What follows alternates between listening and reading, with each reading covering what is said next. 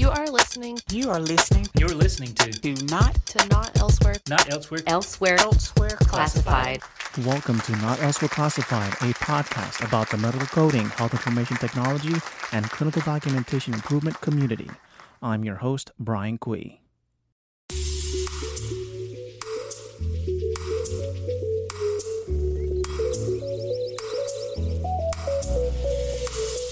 Hello, everybody. Welcome to episode number 23 of the Not Elsewhere Classified podcast.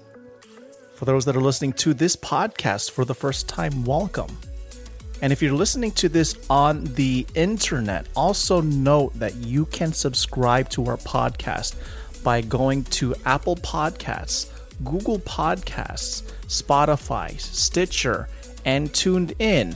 These are apps on your phones that you can actually go in there, look up Not Elsewhere Classified, and find our podcast. Once you find our podcast, please make sure to hit the subscribe button.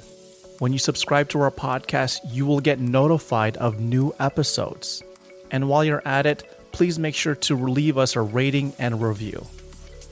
Also, please help support the podcast by going to medicalcodinggeek.com slash promos and medicalcodinggeek.com slash partners to check out our supporting partners of the podcast and the Medical Coding Geek brand. So, today on the podcast, we have the director of the Association of Clinical Documentation Improvement Specialists, Brian Murphy. In our interview, which by the way was about a little over two hours, we talked about his journey into becoming the director of ACDIS. We talk about his humble beginnings, how he got into healthcare, and how he got thrusted into the director of ACDIS. We go into how ACDIS was created, what's involved, what does it take, what is the current state of CDI, and we go into so much more, but that will be in part two of this episode coming next week. So, without further ado, here is my interview with Brian Murphy. Enjoy.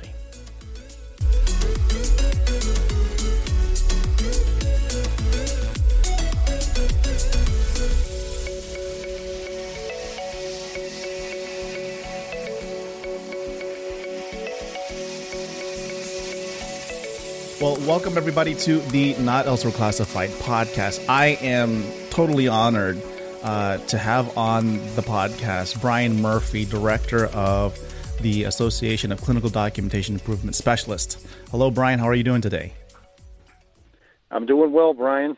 Other Brian. You get two Brians on the show, so hopefully it won't get confusing to your listeners. The first question I'm going to ask How did you get your name, Brian? How did I get my name, Brian? You know, that's a good. Uh, uh, well, obviously my parents bestowed it upon me, but um, you know, it, it doesn't. It, I've actually never been asked that, and I have to say, it's not like a family name. Never run in the family. I, I think it was just my mother loved it and went with it, and uh, here I am. It's Brian with an I. Yeah, that's what I I I, I wondered myself. How did I ever get my name? My, my parents would, doesn't even have an answer. Um, my son's name is Brian. Uh, Oh, really? Yeah, it's Brian Jr. And and um, I didn't have a name for him up until the time that he was born. And my wife looked at me and says, "What are you going to name him?" Brian.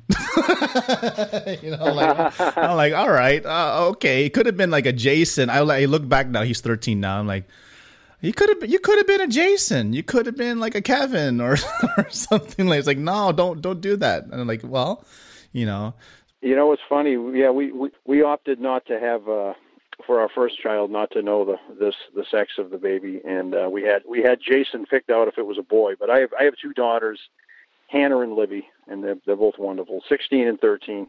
oh, nice, Um, very nice. maybe I would have gone with Brian if one was a boy. Who knows? Didn't have to go down that path. well again thank you for for being in the podcast we definitely have a lot a lot to talk about uh i know a lot of people who have kind of anticipated this um this podcast episode definitely want to hear uh where you came from uh what uh acdis is going through and and where is it's going uh definitely a lot of stuff that we're going to talk about but um the well i guess the the way that we connected was um a mutual uh, colleague, friend, uh, Dr. Limhoko. I had him on the podcast, and um, I asked him, hey, can you give me some people to be, be on the podcast? And he gave me a bunch of people. And then he says, then one day, because uh, he, he, I think he texted me, he says, Brian, would you like uh, Brian Murphy on your podcast? I said, you kidding me? Can you, can you do it, please? he says, yeah, sure. And then all of a sudden, you know, we, we, he sent out an email and then I guess we connected from there. And we had a very brief discussion, uh, I think sometime last year. Uh, and so that's, that kind of, that kind of sparked the connection right there. Well, I'll have to thank him when I see him next. He's a he's a great guy and a brilliant individual, and uh, he's I I uh, we, we had him speak at a, a, conference about sepsis and the clinical truth. Oh yeah. um, I love his approach to CDI in general, just making sure that the diagnosis is accurate, that the health record is telling the patient's story, no more, no less it's something he picked up from his colleague. I'm sure he'd give a lot of credit and has credited uh, Dr. Robert Gold, oh, yeah. who passed away a few mm-hmm. years ago. Mm-hmm. Uh, another great man, but um, I I personally think that that is the the way CDI should be about painting the the accurate clinical picture. So I have to thank Dr. Lamhoko for, for getting us together for the yeah. podcast. That's I'm, nice. I'm grateful to be on. Yeah. All right, so you have, I guess my my initial question uh, has been, you know, how did you get to where you're at today? So I guess kind of give the audience a little story of where did you begin in your professional career? Or you could even go deeper than that, but uh, you know, where did you begin, and how did you how did you get to where you're at today? Yeah, you know, it's funny. I don't know how I got here, but I'm going to attempt to explain it. okay. I I, I have a very non-traditional background when it comes to healthcare.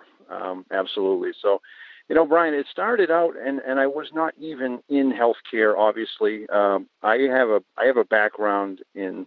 I went to um, I went to college for English and journalism was my principal background. Um, I went to graduate school at Tufts and thought I was going to be a English teacher, high school English teacher briefly taught in high school uh, as a student teacher, taught a couple classes, American Lit, and uh, short stories for seniors, and did that for a couple months and realized that that was not going to be my calling. Oh boy. um, you know, it, it, yeah, it, it was a momentous decision in my life because I had invested a lot in it, and uh, I realized though that it takes a special person to be a teacher, and I give teachers a lot of credit for what they do. My my, my wife is actually a speech language pathologist uh, in the public schools. Was a pathologist for years and only recently moved into uh, administration. So she oversees a special ed department. So she's heavily invested in in uh, in the public school system, and I thought I was going to be. I did, and it wound up not be, not turning out that way. Um, so decided to get back into my true love, which uh, I went to school for, which was writing and journalism. I was fortunate enough to, when I was in my undergrad at Bridgewater State, I uh, I started working for the student newspaper uh, called the Comment. I covered um, I covered school government, the SGA. I covered I did uh, human interest stories, feature stories on professors and, and school programs that were going on uh, really enjoyed that very much. And um, so then my wife and I uh, got uh, married in between her her first and second year of grad school. I lived in Vermont for a year. Um, worked a couple of very odd jobs. I don't know if I want to get into those on the on the podcast. Suffice to say, they had nothing to do with CDI coding or healthcare. I worked as a security guard. Wow. Uh, I had I had some interesting jobs. Yeah, as, as a young man. Um, fortunate enough when I when we moved back to Massachusetts, my home state. I live in Merrimac, Mass, a small town near the New Hampshire border. Uh, that I was able to get a job on a newspaper, um, full time job as a sports editor. Wow! Uh, okay. Uh, for a small, small family five day a week newspaper called the Daily Times Chronicle. It's still in operation uh, out of Woburn, Mass. So I, I, I was also an athlete. I played football, uh, I did track. I always I, I love sports. Um, so it was a it was kind of a dream job for me. I did this for about seven years, from 1997 to 2004, um, covering sports, laying out the paper. this was the pre just around just before the pre-internet days. So the internet was a thing, but it was very very little known and not widely used in circa 1997. Um, so probably wondering how did I go from that into my present role? What was happening was the newspaper business has changed dramatically. It's been impacted dramatically by the, the internet, and some papers have made the transition, others have not. Most of them have had seen dramatic declines in circulation, drop off in readership because people expect to get their information free online. Um, so we, we had the same thing. We, we were starting to decline. We had some benefits that were cut at the paper. I knew with a young family coming up, I had had my first daughter, Hannah by then, around 2000, and she was born in 2002. We were expecting another child in 2005, so I had to. Uh, I wanted to get out of that business as much as I loved it and still love it, um, and I actually still do some high school uh, football reporting, believe it or not, even today. Yes, I do. Um, so I moved out of that. I, I responded to a job that was posted um, it may have been on the internet at the time.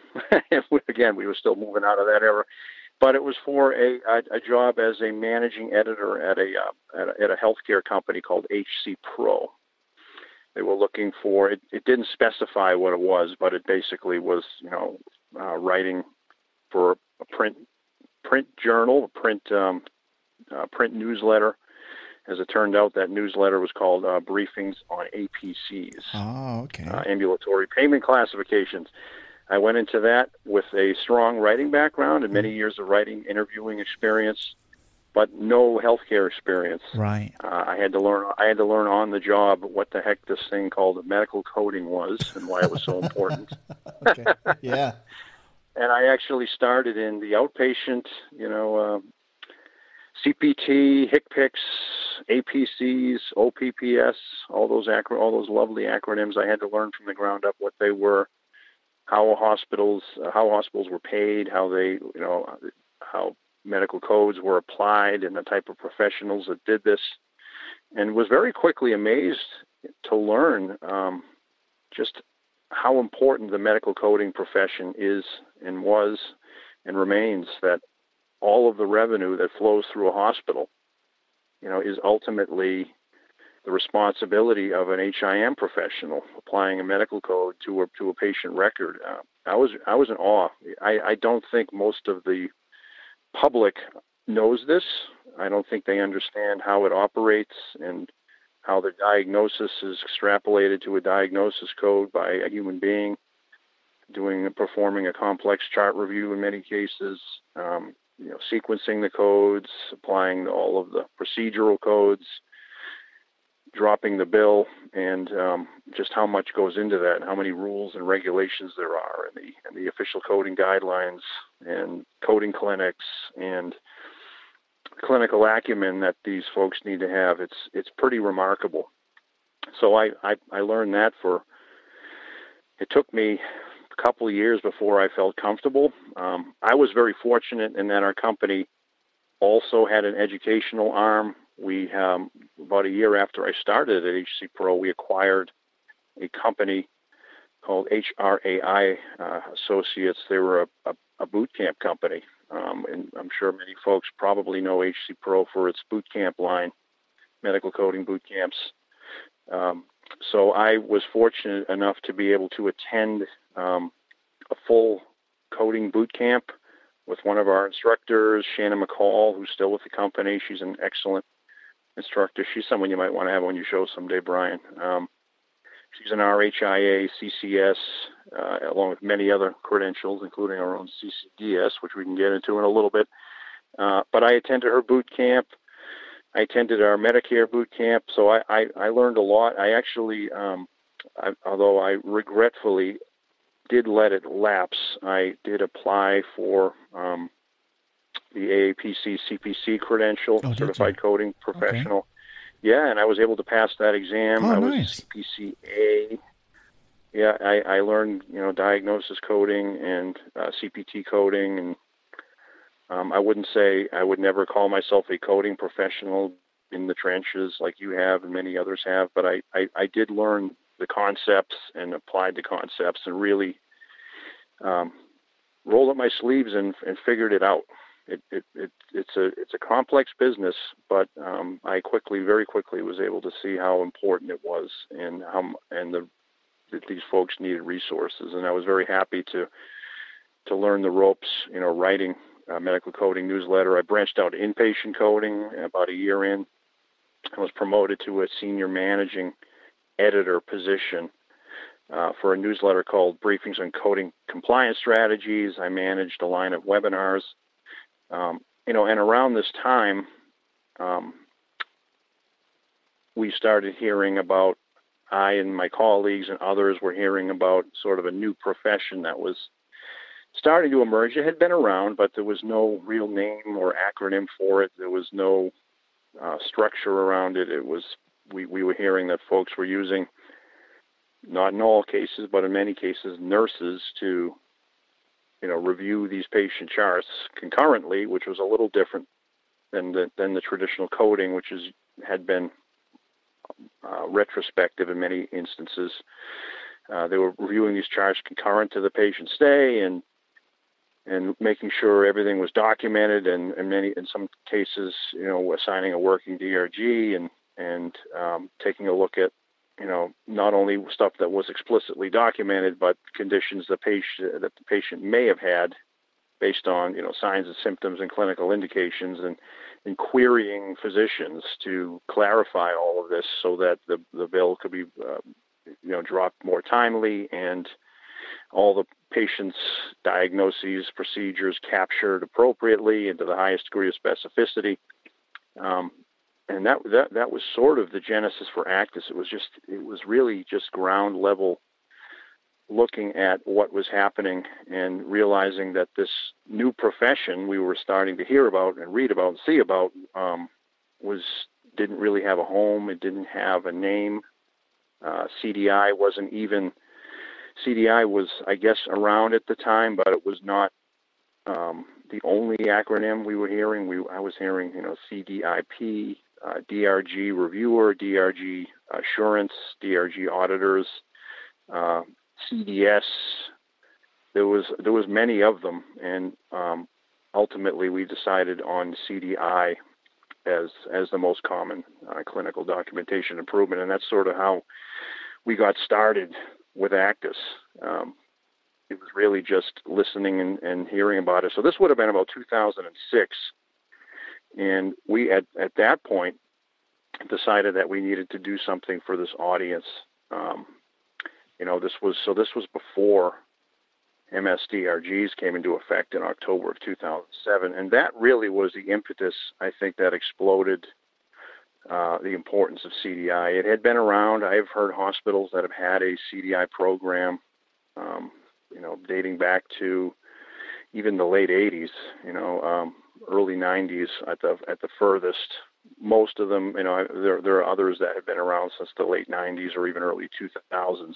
But but uh, you know that that that transition to the DR, the MSDRG system in October of 2007 really changed the game. You know, all of a sudden you had you went from a traditional DRG um, where one diagnosis was important and, and the one CC was important to all of a sudden you had all of a sudden you had MCCs, you had CCs, you had you know the the, the severity of the patient made much more difference um, in in terms of coding and payment and reimbursement. And this is what really started the, the, the interest in CDI programs. And we were we were right there with ACDIS. You know, we had been building towards it. We actually launched ACDIS, mm-hmm. believe it or not, mm-hmm. on October one, two thousand and seven. Interesting, yeah. Um, right, right, right when that occurred, I think it was. You know, we we were fortunate to be in, in the right place at the right time um, with with ACDIS, and it's been a big success and then obviously been a huge part of my life ever since. So like um yeah, cuz I I remember because I started CDI in 2006, and I, I definitely remember that transition from the basic DRG to the MSDRG system.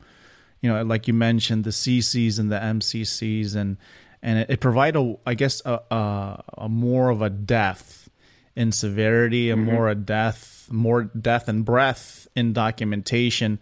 Um, and and I I just all of a sudden heard ACDIS. I'm like, what what where did that come from? You know, and and lo and behold, there was uh, ACDIS, and I'm like, where did that come from? Because I know AHIMA pro- provided some standards. Then all of a sudden another association came up. I'm like, oh, this looks interesting. you know, yep. somebody took the, I guess somebody took, uh, in my mind, I was like, somebody took the initiative and and made something yeah. happen. You know, like they saw the the opportunity and uh, created an association for CDI specialists. It was awesome. Right. Yeah, that's really what it was. There was a hole in the marketplace. We had we uh, we put together an advisory board, um, and there's still advisory board is a big part of what we have. They're, they're, they're, these are industry representatives that are not always, but quite often, you know, managers, directors of CDI. We do have CDI uh, professionals that are doing the chart reviews on our board. Um, you, we we do look for folks with a lot of experience. Um, we have HIM professionals on our advisory board. We have physicians on there as well. We, we try to keep a diverse board so to allow for diversity of thought and opinion. Um, and these guys were the the initial advisory board that included folks like Dr. Gold, uh, Dr. Robert Gold, who I alluded to earlier in the show, uh, Wendy DeVrug, Tamara Hicks. Uh, there were others, um, 12 of them, that really helped us shape the offering for ACDIS. You know, they they told us what was needed. You know, and initially, Brian, it's funny. We I, I and I mentioned the uh, 12-page monthly newsletter, which was what I started with print newsletter. We we we had one of the ideas we kicked around was do we do the same with ACDIS? You know, does the space just need a, a newsletter, or maybe they need a book? Mm-hmm. Um, there just wasn't a lot out there for CDI oh, professionals. No, there wasn't. what what the advice? Yeah, what this advisory board told us was, hey, look, you know, these guys don't need a a resource or a product. They need that, but what they really need is a home. They need their own their own professional association. They need their own conference, their own website. What they really need is to be able to talk to each other, um, connect, learn peer to peer. And I think our offering was was the right was the right offering, the right place, the right home at the right time. You know, I, I I've always said that what what we do is what ACDIS does is it brings CDI professionals together. Nice. Yeah. Um, CDI professionals learn more from each other than than we could ever hope to teach them. Um, we, we've we've added a lot over the years. We've actually brought in uh, three full time instructors that are really, you know, I, I rely upon for their expertise. Unlike me, they're they have served as CDI professionals, have managed CDI departments, have consulted with, with groups like Optum and and J.A. Thomas, and um, in the Laurie Prescott's case, our lead instructor managed a CDI department, um, has has worked in you know in, in, case management and other departments.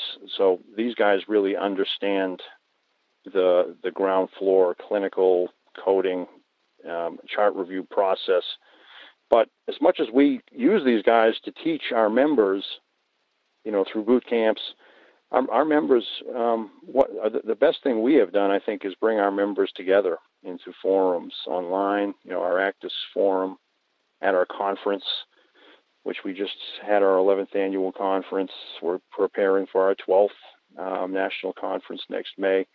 And just bringing CDI professionals together, allowing them to network in a dedicated space uh, is is invaluable. That's really how you, that's how you learn.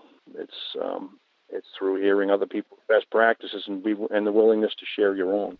That's right. No, I, I like that. I like that approach because I guess um, not just your association, but you know, I guess the the premise of when I started in in my career um, was basically learning through books, learning through you know articles. But like you said, you know the best way of learning, and and I I've done this myself is is you have to go meet somebody and and feel in touch, not necessarily feel in touch, but just the just the concepts that they pro, uh, provide to you. Um, you know, especially when you learn CDI, you can't just learn you can't learn it out of a book. A lot of a lot of the newcomers now that are trying to be CDI specialists, they always ask, "Well, what book should I get?" I said, "You can't. I mean, a book is good." Um, you could always get the pocket guide. You could always get a CDI textbook, but there's nothing that would replace you working with a CDI professional, may it be an HIM person, a coder, or even a physician. I've, I've learned a lot of stuff in CDI, uh, applying CDI concepts just from what physicians can tell me about a certain condition. Yeah, I, I, I agree. And people have asked me the same. Like, how do I break into CDI? I said, well, you know, go go to a local chapter meeting. We have over 40 local chapters of ACDIS, so go to your local AHIMA chapter meeting and and meet with folks, um, talk to them, get to know them, ask if you can shadow with them for a day. You know, gosh, I, I wish I had done that when I was a, a teacher. I wish I had um, reached out and actually sat with someone in a in a classroom before I decided to jump in and realized it wasn't for me. But you know, I, I, I'll give you a quick story. Um, you know, just about I don't know six or eight months ago, I, I I try to get out and do some site visits at some of our local chapters uh, to meet with them. We have you know we have a lot of them. They're all over the country. I can't possibly go to them all, but I was fortunate enough to um, meet up with some folks uh, who are part of our New England ACDIS chapter um, at at Tufts University, and um, they had us out Tufts Medical Center, and they had me and a couple of my colleagues out for a day. We met with their team. They actually took us up on the floor where they um, were doing some some rounding, and we got to go into you know onto the oncology floor, and um, the CDI professional was there along with the uh, attending physician, along with a team of nurses and case managers, and I got to sit and listen to uh, this physician go through the daily census and talk about these patients. Um, we had to sign, you know, HIPAA waivers and all that stuff, and we couldn't record or, or talk about anything we we heard. But it was it was an amazing experience. I, I came away with a new level of appreciation for um, just a the brilliance of this particular doctor, and and b you know his compassion dealing with many many terminally ill, very sick patients. Um, in hearing the level of care that went into it. Also, what the CDI was hearing, this particular person who was, um, you know, as part of their job, they, they would hear about the cases live and be able to formulate a clinical query question, if as needed, about these patients. But uh, to hear her listen to this and and digest the information and, and actually ask uh, a question or two about some patients for the CDI side, um, was was just invaluable. And again, the the experience of that uh, uh is is is not something you can replicate from a textbook. As much as I love our CDI Pocket Guide, it's a terrific resource by uh, Richard Pinson and Cynthia Tang. Um, but to actually go out and see how this is done is um, is a whole different thing, and it's something I recommend for new CDI professionals uh, or those that are considering the profession uh, to actually go out and shadow someone on their job, go to a conference and talk to them. It's it uh, it's it's it's invaluable. And, and I, I, mentioned that I, I, talked to somebody, a foreign medical graduate, um, uh, in a pre- in I guess in a previous episode yesterday I'd recorded, and I had him talk to me about uh, his first uh, ACDIS conference in Las Vegas. That's the one with uh, ZDogg that you had there. Um, and um, he he explained that uh, Dr. Zuane he, he, explained that it was like he needed the support because I think he moved into a role where he was by himself, uh, the only CDI, yeah. and he's the only one that reported to the CFO. He was it. That was it. And so uh, he came from a facility out in New York where it was a group of like 12. So he had a full support system. So then to be transitioned to a hospital that was just only of one.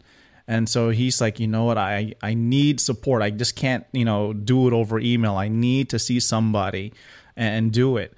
And so eventually he he it led for him to go to the ACDIS conference. He was explaining like he signed up for a bunch of the of the sessions, but then when he came to it, he was looking at the you know the list of uh, sessions he, he couldn't make up his mind when he was there there was so much information like he would have to forego one and go to another one uh, there was a lot of information there and, I, and, he even met a bunch of his colleagues even people who he went to medical school with he met there.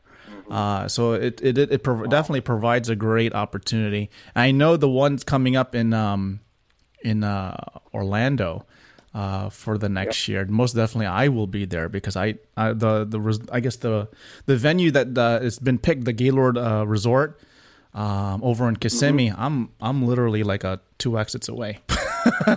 so you really? pick, yeah, I you're, know that. yeah, you're, you're, you picked the right spot. you know what, Brian? It's gonna be fun because we uh, the the Gaylord, as you probably know, um, is a enclosed property, so it's an enormous hotel. It's beautiful. They've got this this for, uh, uh, foyer right in the middle that's natural vegetation and sunlight, and but it's really like these Gaylord properties are, are, are more or less an entity unto themselves, and we're actually taking over the whole hotel. Oh, are so you? We've nice. got yeah, it's something like 1,400 rooms, and we're going to have we've we've actually got the run of the place, so mm-hmm. you will not be able to escape CDI when you're if you're there for the conference.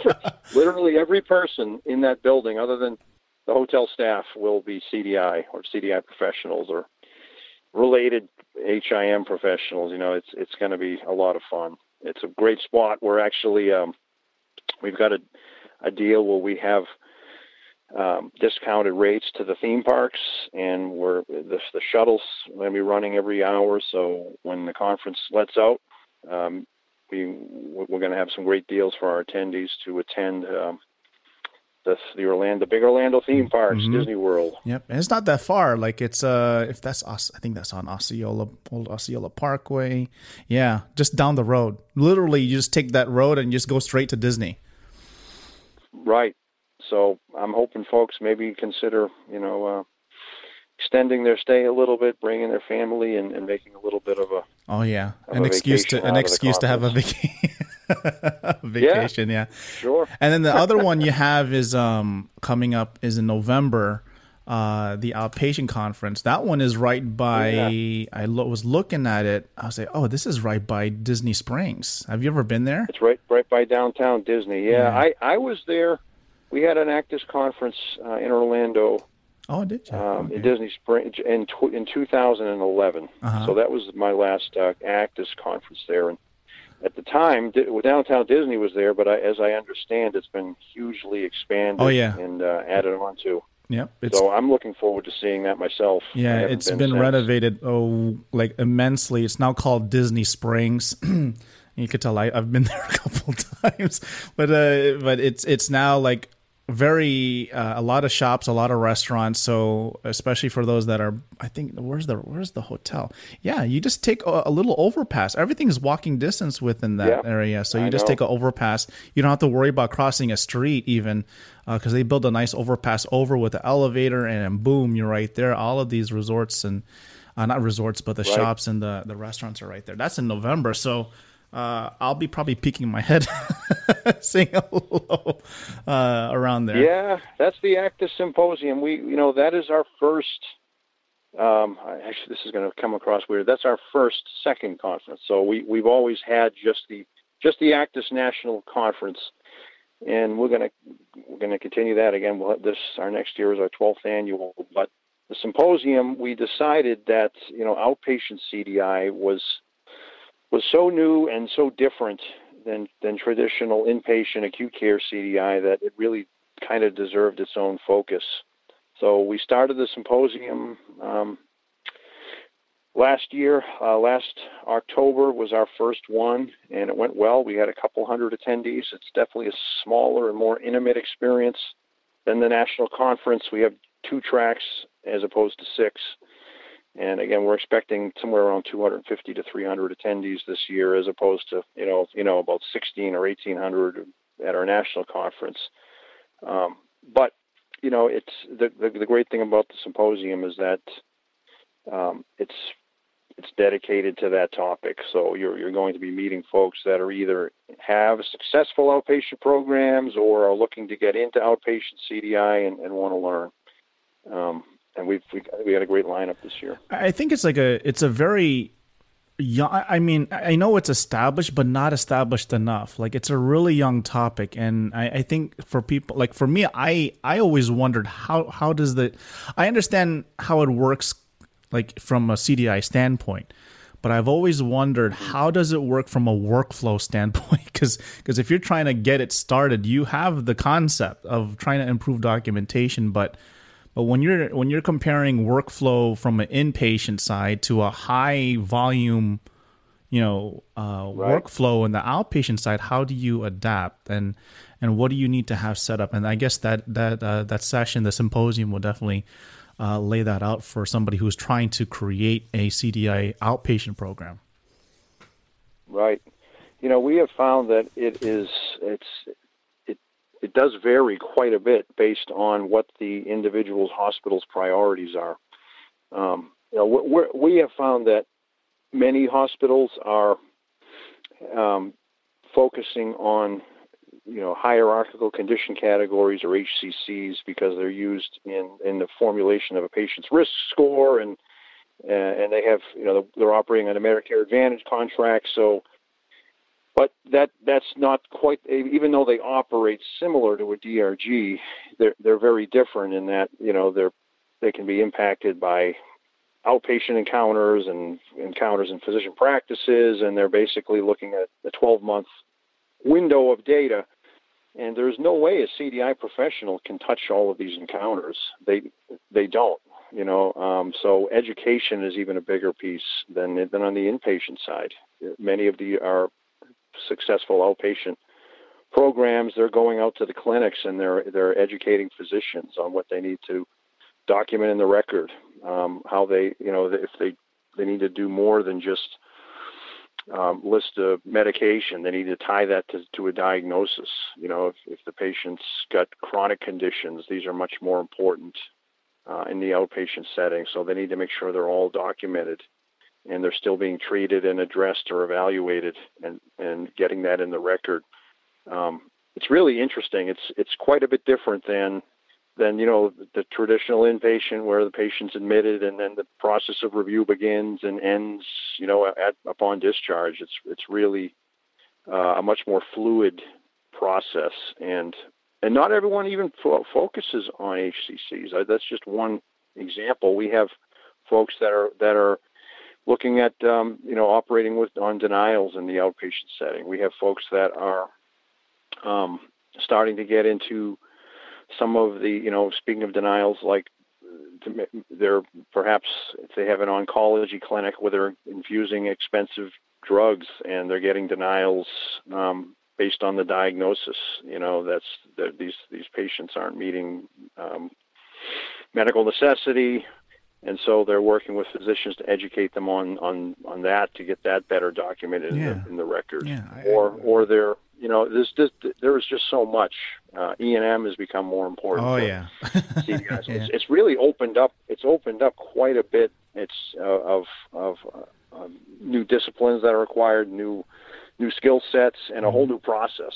Yeah, um, it's exciting. That's nice. Very nice. Now, I, I I wanted to ask this earlier. So back in again 2000, 2007, right? ACDIS uh, was created.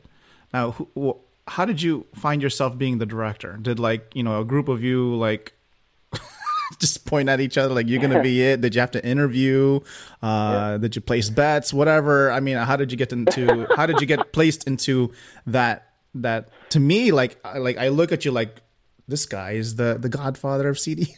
You know, like he's the top, he's the head honcho. You know, and and uh, like I, I, bet a lot of people are listening. How how would you how did you get to that point? Was this something that you had an interview or or kind of explain that mm. story or journey? Well, yeah, happy to do it. You know, I have to give credit to um, my boss at the time.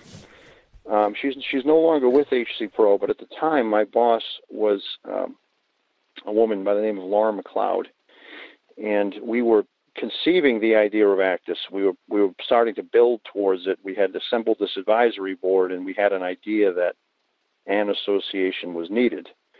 Uh, and at the time, again, I was working um, as a senior managing editor, doing medical coding, newsletters, and webinars, and other other products. And she asked me if this was something that I would like to lead. Would I like to lead this initiative, um, this ACDIS? Um, you know, it was something that was, uh, I will, I will say, was wildly out of my comfort zone. Um, I had never really been in a visible position like that. Um, I had I had managed, you know, I had managed a, a frankly, a, a large um, webinar line. I was overseeing, you know, a couple dozen, 30, 36, 38 programs a year and working with multiple subject matter experts and speakers and presenters and, and managing our own staff to help produce and develop these programs, but I hadn't really taken the next step out into uh, leading such a large um, organization. And, you know, frankly, Brian, at the time, we didn't know how this was going to do. We had no expectations. Uh, no one knew who we were. Um, no one knew what ACDIS was about. And, you know, I, I was able to start it from the ground up and, um, you know, really it, was, it just took off quicker than I we bet. ever could have expected. yeah, you know, we, we, had to, we had to plan our first conference and put together the financials, you know, because conferences are expensive to run. There's a lot with food and beverage you have to plan for, and speaker fees, and travel, and hotel contracts. And you know, we had planned, believe it or not, at our very first conference in Las Vegas in uh, May of 2008, we had planned for 85, 85 attendees was what we put in our financial launch plan. okay, 85. We, we, had I we had 385 at wow. the first conference. It was it was a huge hit, and we knew right then that it was going to be something special. But I was not. I will say I was not prepared to. You know, I, I hey, we're talking here pretty pretty glibly, but I, I'm actually kind of an introvert by nature. You know, I I've oh, always loved writing yeah. And I and I like I, I like that side of things. I'm, i feel like that's my strength, um, my go-to. But I suddenly had to do a introductory kickoff speech for what was close to 400 people, uh-huh. having never done that before. You know, I had to moderate sessions.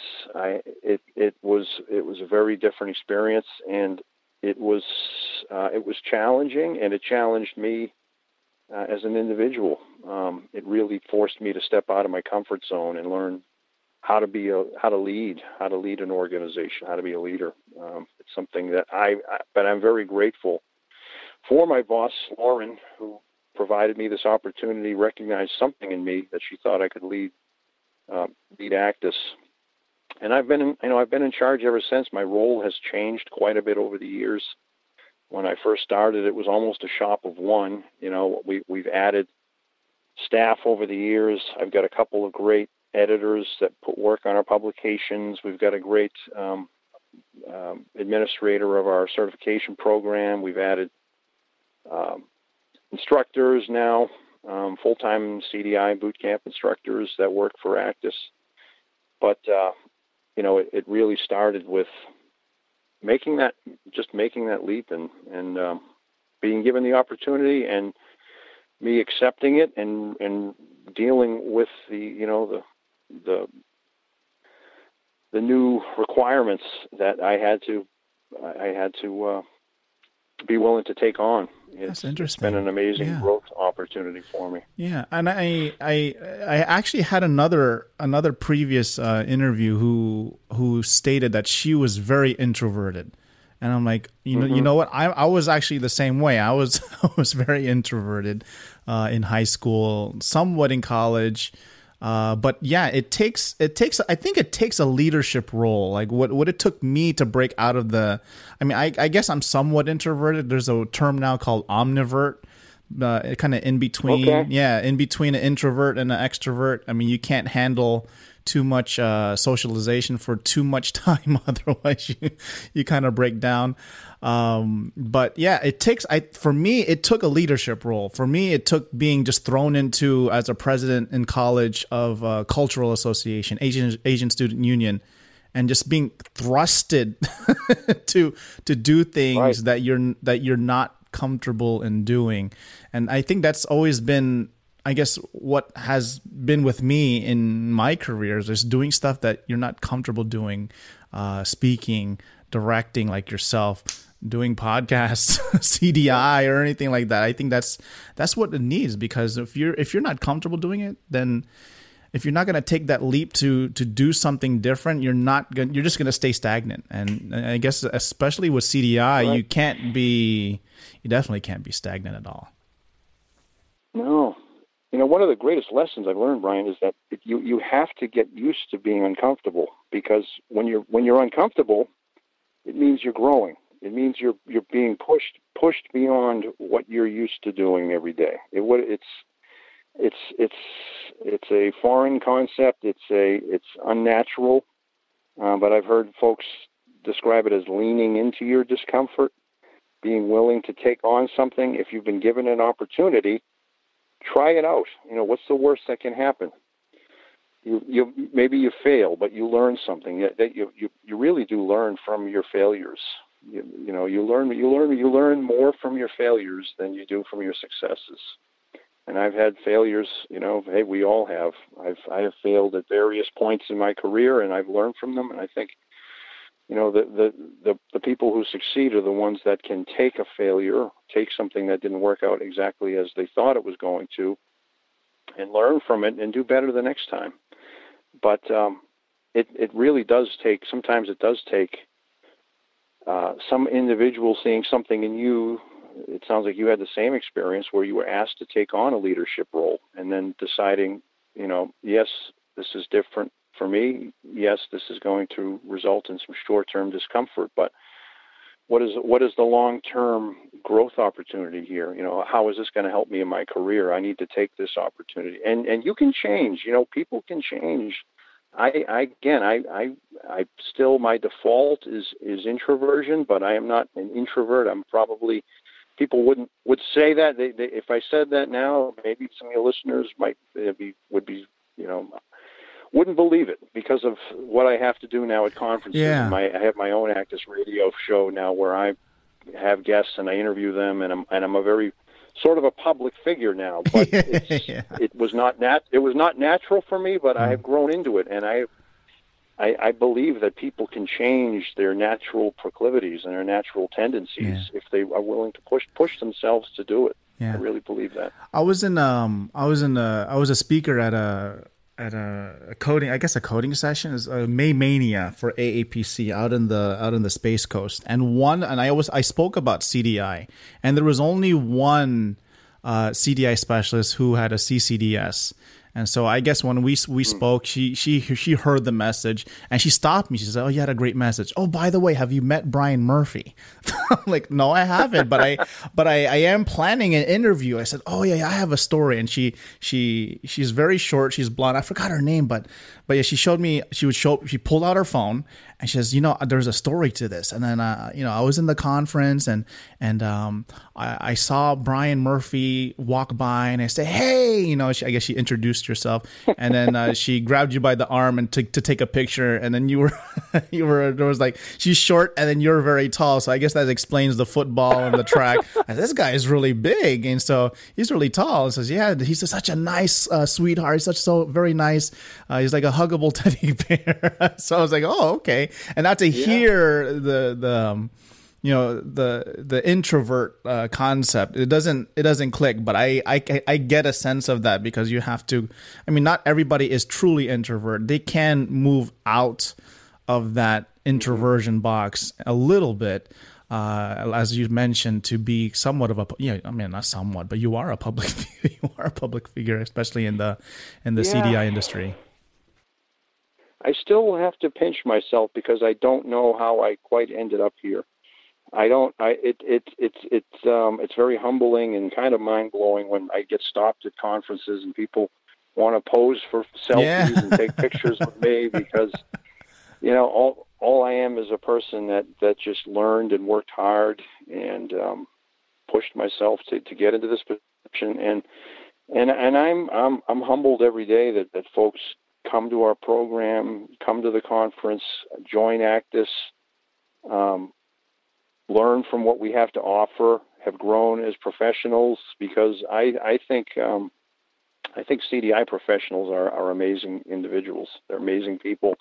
They have an amazing job that's very demanding. I don't think most folks who aren't in it would un- even begin to understand the complexities of picking up a a chart that might be a hundred pages long. You know, if you if you were to print it all out and, and have you know patients that have been in the hospital for 30 days stay and be able to begin to decipher what is going on here and what what they need to ask and what they need to clarify and and then having to deal with um, you know denials and and um, you know the, the the vagaries of insurers and you know Medicare denials and and uh, it's it's it's quite the job. It's quite the complex job, and um, you know I'm it's it's it's remarkable that I'm able to lead this organization, but it's really I just consider myself um, you know um, I'm, I, I am the most visible representative, but I'm just another person who's who's working hard and and trying to bring people together to do you know to, to to learn from each other. That's how i look at it. I'm i'm not here to teach the word of cdi from on high and tell people how it's all done and think i'm some you know quasi you know uh whatever um king of the profession. I'm absolutely not. I'm i'm i'm, I'm someone who i'm someone who who has just seen the need for folks to have this this dedication this dedicated resource. You know that's that's what it's all about. It's it's I, I think ACDIS is unique because you know we're we're CDI. We've only always been CDI, and that's all we're ever going to be as long as I'm in charge of the group. You know, we sure could could we start you know trying to accommodate everybody uh, in in related disciplines like case managers, like folks that are only doing coding and not the CDI piece. Um, yeah, we we we could. Could we could we really push into physician advisor spaces or other an- ancillary spaces? We could, but I, I feel like that dilutes what we have to offer, which is a which is a laser focus on on CDI. Um, I think I think that's why we've been a success. You know, we're we're we're not all things to all people. We are we are a group that really serves the CDI space, um, in my humble opinion, like like like no one else does um, and and I and I'm just been honored to be part of it. It really is an honor. I, I uh, I'm, I'm, I'm I'm grateful for, for the opportunity I've been given. I love my job, and um, you know there there are days that are better than others. Again, I've had my my own failures, um, but I've learned from them, and we're we're moving ahead. Yeah. yeah. I, I, I like the concept of, of the fact that you just br- you you've led a group of people together and you don't see yourself as the person as the as I guess the super expert of CDI. I, I like that concept of just bringing together people and developing a dialogue and conversation that creates, I guess, the, elevates the the industry uh, within itself. Mm-hmm. I like that concept because that's, I guess, I guess when I created Medical Coding Geeks, when I created that brand, I, I never saw myself as a as a superior medical coder. I never have, never. I'm, I mean, I'm taking my CCS after like 12 years, so that doesn't make me seem like a. Oh, nice. So you know what I'm saying? So.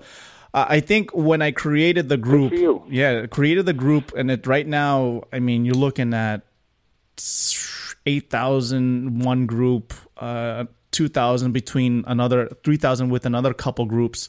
You see, I guess, from my experience, people creating dialogue and within the dialogue they help each other. And then that then elevates like something comes out of it that people follow uh, that elevates their standards and also elevates the profession of medical coding and mm-hmm. i, I kind of open it up even more to clinical documentation improvement HIM whatever it may be but I, I get a sense of what is being done in ACDIS is also being done uh, with medical coding. And if anybody else, you know, trying to create a group of people or association, uh, really the association is just a group of people. That's how I see it. It's like, you know, you have to bring people together, get them talking. That's number one. Yeah. Don't let them just stand right. there. They have to talk, and then you, you document know, what they talk, and then you, you share what they talk. Yeah, if, if if if you were to ask the advisory board, who I work with, to um, create guidance for the industry in the form of position papers or white papers, uh, if you ask them what what I do on our calls together, they they they, you know, I think one of my strengths is that they they call me. Uh, the the best cat herder around. You know, they, because you, you if you get twelve passionate folks on a call mm-hmm. talking CDI on mm-hmm. a topic, they're they're going to range far afield. Yeah. You know, um, mm-hmm. it's it's not uh, it, get, getting them to talk. Yes, that's that's part of the problem. I I actually find it's getting them reined in and focused mm-hmm. on the topic at hand, yeah, yeah. which is which is uh, which is difficult. So but you, yeah, you you have to be willing to put yourself out there and and get the conversation started, and you have to be have to have the skill to you know narrow down what what your focus is and and get people working on something that has an end goal and, and can be an end product. You know, we, we for example, we we put out recently um, a new uh, outpatient query uh, position paper, mm-hmm. which which took a lot of work. Uh, we we we're working right now on an outpatient um, CDI certification, the CCDSO, which will be our only our second credential ever in the space. Yeah, and that's this is this has been a process ongoing for for more than a year, and it's it's required us to, you know, talk to folks that have successful CDI departments and um, outpatient departments, mm-hmm. and look at all the you know their job descriptions what are the roles mm-hmm. and we start pulling together what are, what are the commonalities across these different departments mm-hmm. you know what what are they asking their outpatient professionals to do how is this different from you know the Mayo Clinic as it is as it is Essentia Health as it is at Ochsner and and match these up and start pulling together what's similar. But right. it, what it requires is just getting the discussion started, getting right. the right people at the table together, be willing to ask the hard questions, be willing to engage in, in the difficult conversations and, mm. and move it forward. Nice. And keep the focus on. Very nice. Um, and you've done, hey, I give you credit for, for what you've done with your program. I actually think, you know, the, uh, the HIM coding and CDI profession has a, has had a lack uh, a, a, large lack of resources um, that are available, freely available, or especially in the podcast space. Yeah, it's, you know, mm-hmm. podcasting is a is a great new way to learn new skills, be introduced to new people, and uh, you know, not elsewhere classified and others like it are are um, are pi- kind of pioneers in this space. I give mm-hmm. you a lot of credit for, for for taking the initiative on that, learning how to podcast and I, I, probably need to pick up a few tips from you for, for yeah, Radio, but, uh, how to actually, you know, produce a program. It's not easy. Well, there you have it. That is part one of my interview with Brian Murphy. Again, you could check out part two, which will be coming out in the next couple of days. You could check out Brian Murphy on LinkedIn. You could also check out the Association of Clinical Documentation Improvement Specialists at acdis.org. And please mark your calendars coming up on November 8th through 9th the ACDIS will hold their ACDIS Symposium Outpatient CDI Conference, which will be held at the Hilton Orlando Lake Buena Vista, which is again nearby Disney Springs in Orlando, Florida. Also, for full show notes of the interview, please make sure to go to medicalcodinggeek.com slash podcast. Not Elsewhere Classified is presented and produced by Medical Coding Geek. Music was brought to you by 43 and Coyote Hearing. Medical Coding Geek offers tutoring and media services for the medical coding, health information, and CDI community. You can find us on Facebook, Twitter, and Instagram at MED Coding Geek. That's MED Coding Geek. You can also find us on our website, medicalcodinggeek.com, where you can find and listen to all the podcast episodes plus the show notes from today. Make sure to subscribe and rate us on Apple Podcasts, Stitcher, and Google Play. We would definitely appreciate it. And again, thank you for being part of this podcast. I'm your host, Brian Kui, and you have just listened to Not Elsewhere Classified.